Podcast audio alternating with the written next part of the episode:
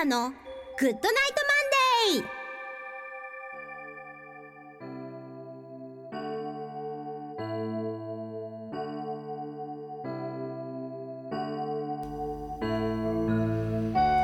皆さんこんばんは。篠笛神楽笛奏者の秋吉沙羅です。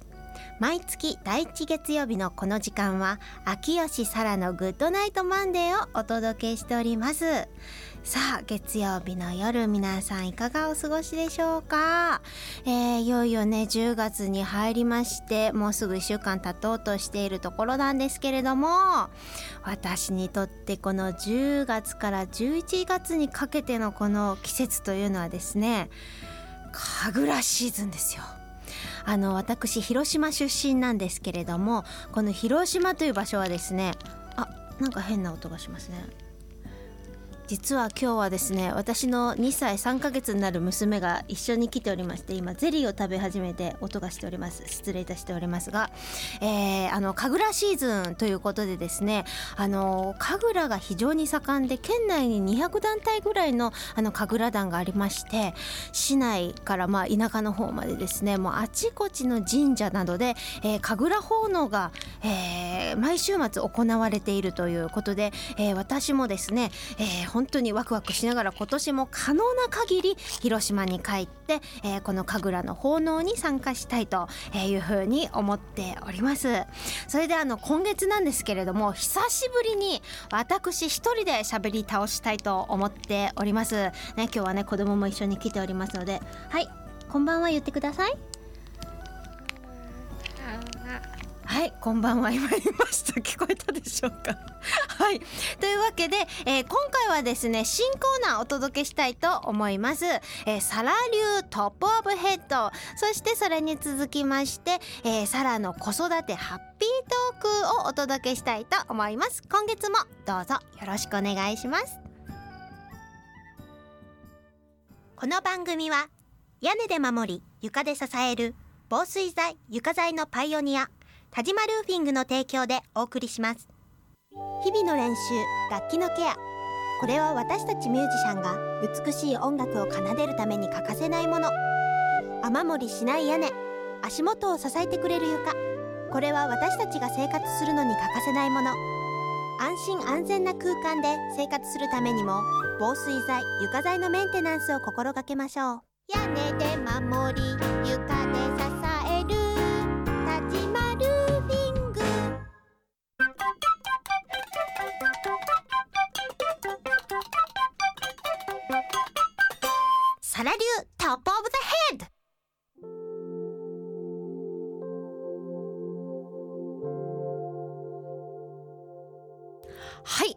しいコーナーのスタートであります。えなになに沙羅流 top of the head って意味わかんないと思われる方も多いかもしれないんですけれどもあのヒップホップの世界の方はよくご存知の言葉かと思います。あの top of the head っていうのはヒップホップの世界で使われている用語で即興っていう意味で使われてるんだそうなんです。あの私の身近な人があの私結構即興が得意なのでラジオでそういうあのコーナーやってみたら面白いんじゃないっていう風にちょっとアイデアをくれたのであやってみようかなと思ってこの、えー、 top of the head という名前をつけて、えー、今回初めてちょっとお届けしてみたいと思っているわけであります。まあ即興と言いますとその場でねパッと何も見ないでこう感じるがままにファッとこうね演奏することなんでございますけれどもなんで私が得意なのかと言いますとやっぱりね私の源流であります神楽があのあるからだと思うんですね。でこの神楽っていうのはですね全国さまざまな形でですねあちこちあるものなんですけれどもこの広島の神楽っていうのは、まあ、特別すごくあの派手なんですね。であの笛もですね結構派手派手であのまくりといてですね手数をあのすごく多く取り入れて、まあ、あのちょっとやってみるとこういう感じですね。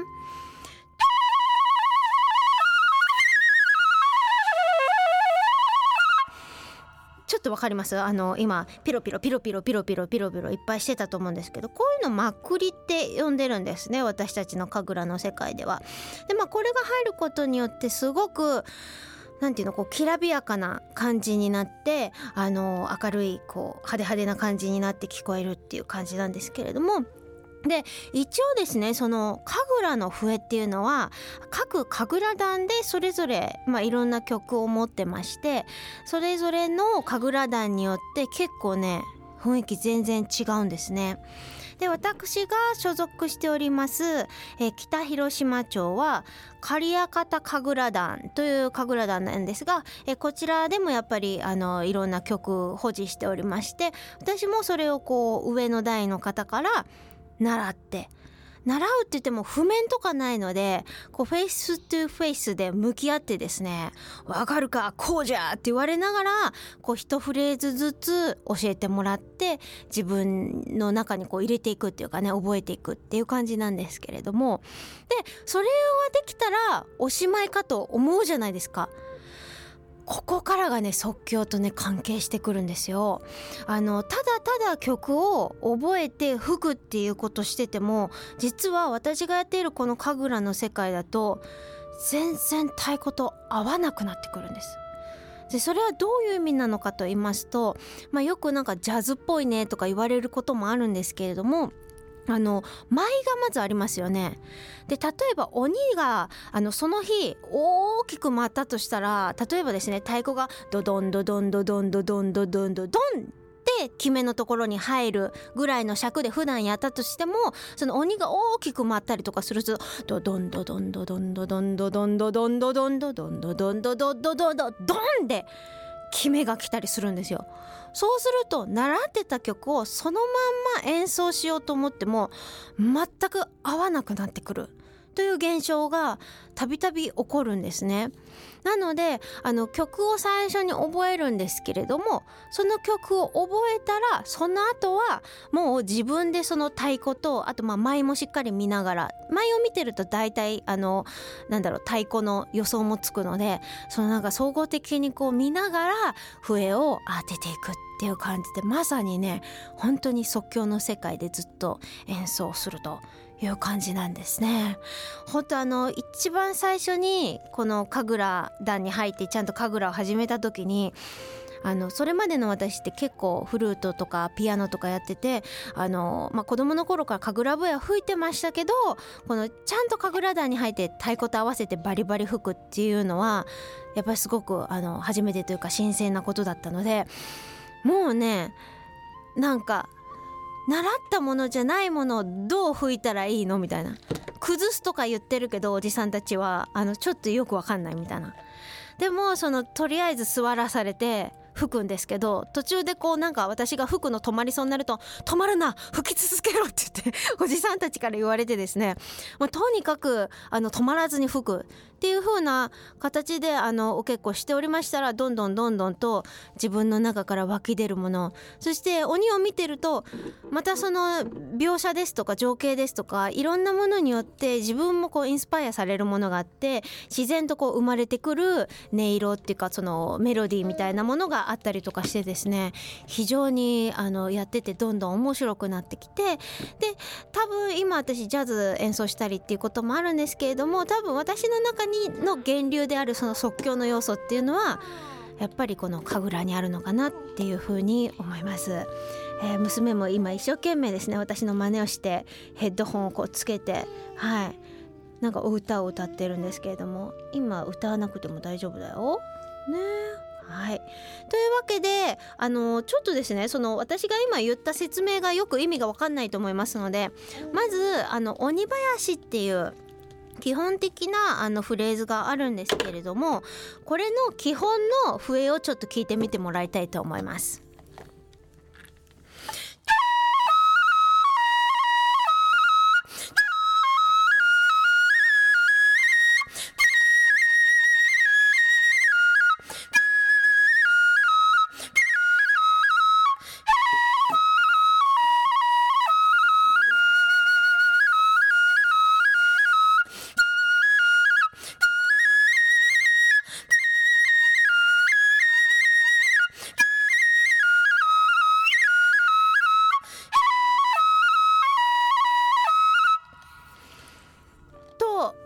のがあの基本的なあの鬼林のフレーズなんですけれどもこれをですねあのかなり崩しながら吹いていくとどうなるかということで、えー、ちょっと聞いていただきたいと思います。あちょっと待ってくださいね。これさこのヘッドホンで遊ばない方がいいと思うんだよね。はいここに置いときましょうね。というわけでそれではお聴きください。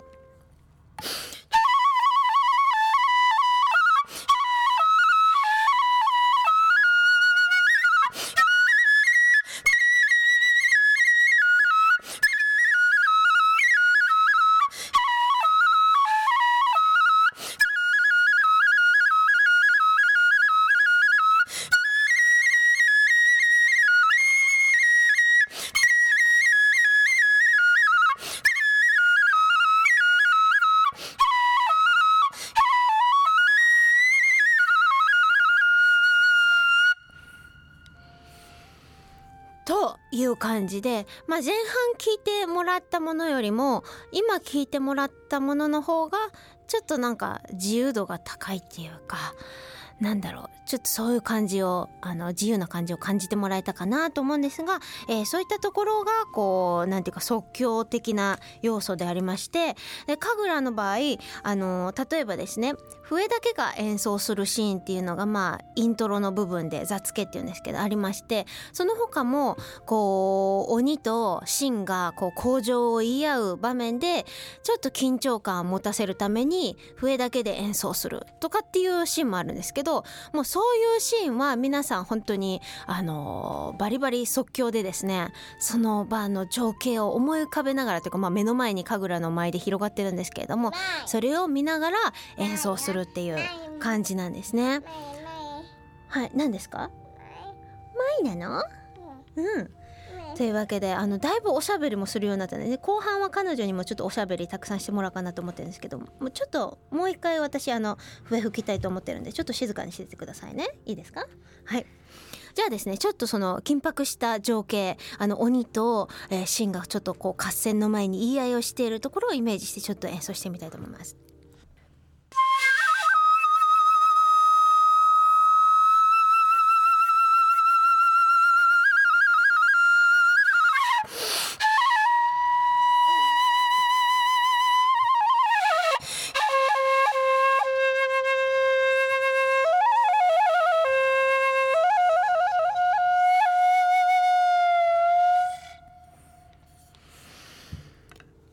な感じですね。あのその時によってあのいろいろあのそれぞれ個性が出た吹き方にはなるんですけれどもちょっと今はこういう感じの演奏になりました。というわけであの今日はこの神楽笛を使って top of the head やってみましたけれどもまたあの機会があるごとにですね私の、えー、まあ、神楽笛でももうちょっと違う種類の神楽笛も持っていますし、えー、篠笛でもですねちょっと演奏をしてお聴きいただけたらなと思っております。以上沙羅流 top of the head でした。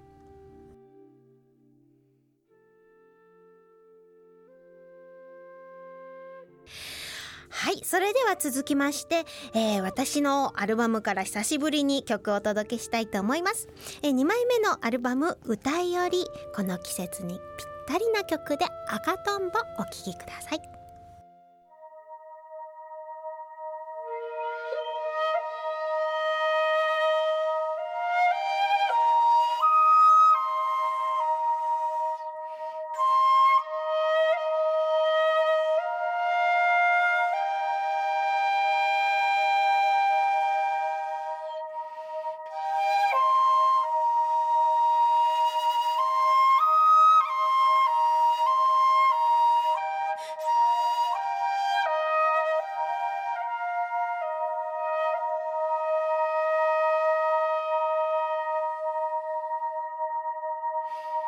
Música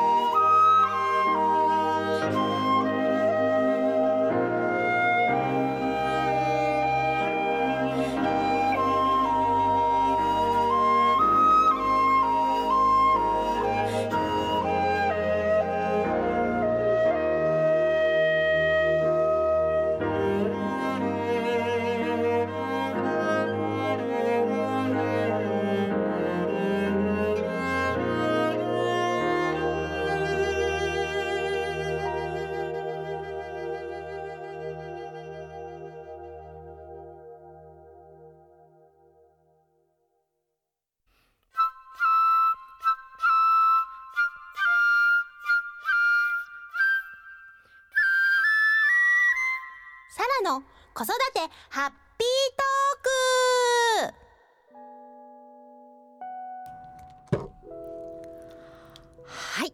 わけでこのコーナーでは、えー、ただいま現在ですね、えー、子育て中の私のいろんな体験などをお話ししております。今日はですね久しぶりにスタジオにですねうちの2歳3ヶ月の娘も一緒に来ておりますので、えー、時々何か発言をしてもらいながらはい進めていけたらと思います。お願いします。お願い。しますわ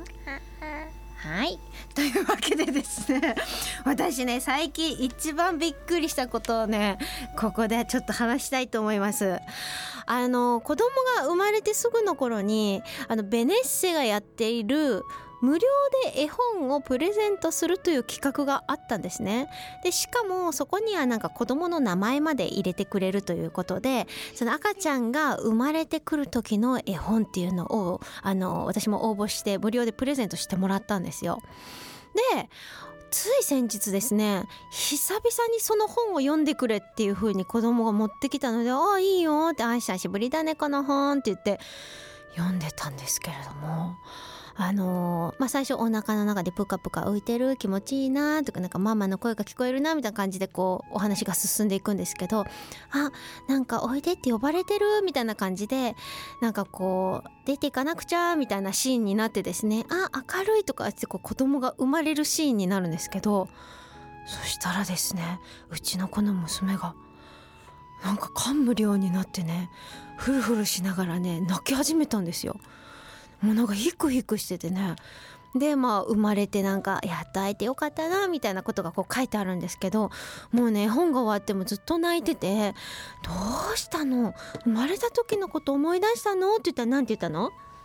うんって言ったんだよね。うん、そうそれで「一生懸命生まれてきてくれたの?」って言ったらですね「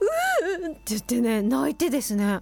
私あの池川明先生ってあのご存知の方もいるかもしれないんですがあの子どもの体内記憶というものをですねあの研究していらっしゃる先生で、まあ、日本では本当第一人者の先生なんですがこの先生といろいろ交流がある中で、まあ、本を読ませていただいたりとか先生からお話を伺わせていただいたりっていう、えー、経験がこれまで過去にいろいろあるんですけれどもその時にやっぱり子どもってこう生まれた時のことを覚えてたりあとお腹の中にいる時のことを覚えてたりもっと言うとなんかたまにその前世記憶といって生まれる前の記憶を持っている子がいたりとかっていうこともそういったものを読みながらいろいろ知ってたのでまあいつかねうちの子にも聞いてみたいなっていう気持ちは持ってたんですけれどもまだそのはっきりとねものをちゃんと喋るっていう感じではないのでもうちょっと大きくなって聞こうかなと思っていたんですがまさかねあの絵本を読んでて生まれた時のことを思い出して感動して泣くなんてあその時のことやっぱちゃんと覚えてるんだなっていう何よりな、姿をちょっと見れてですね私も感動してもらい泣きをしてしまったというような、えー、寝る前のちょっと絵本を読むようなそういう時間のエピソードでありました。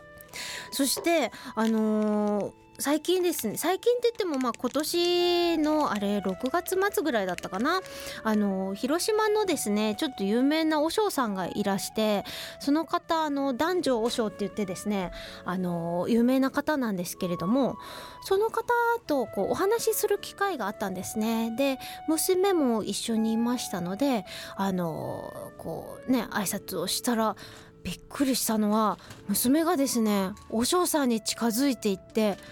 突然ハグしたんですよ。初対面の和尚さんに。私ちょっとびっくりしちゃって「えー、みたいな。そしたら和尚さんが次の瞬間にですね「ああこの子はね和尚の寂しい気持ちを分かってくれてるんだな」って言ってしみじみ言われたんです。でちょっとあのおバカな私はですね「え？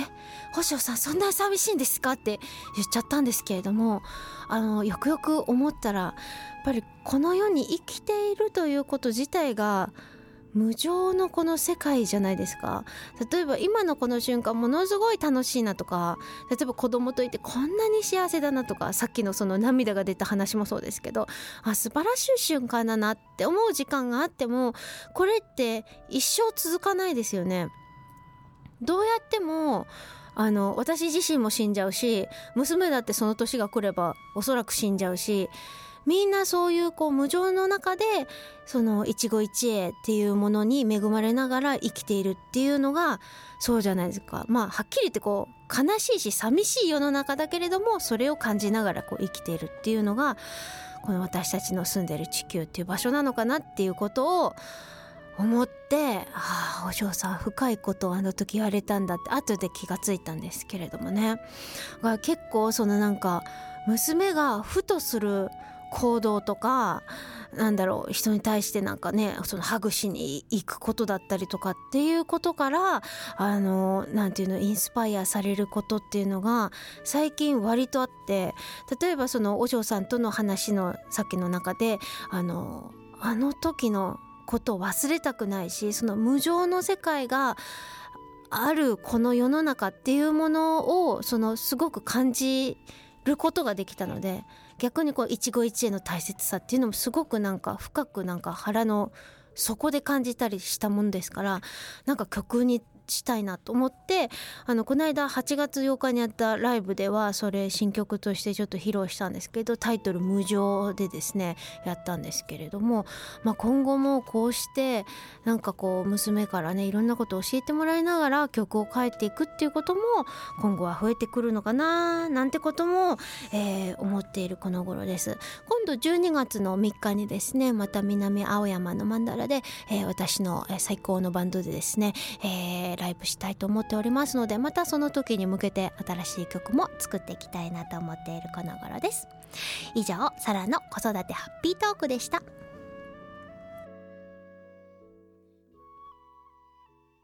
時を超えて受け継がれる優しいハーモニー。心に残るメロディーは日常生活を豊かに彩ります。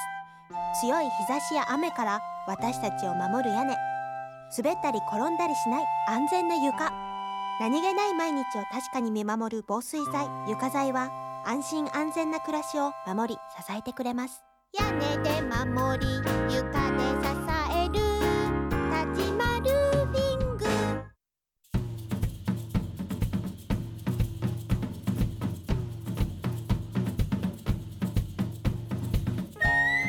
さあ早いもので終わりの時間が近づいてまいりました。皆さんいかがだったでしょうか、えー、私はちょっと今回久々に一人で喋り倒すとか言ってましたけれどもなんかねあっという間に終わってしまってなんかちゃんと喋れてたのかなっていう感じなんですけれどもあの実は、えー、今日やった新しい Top of the Head っていうねあの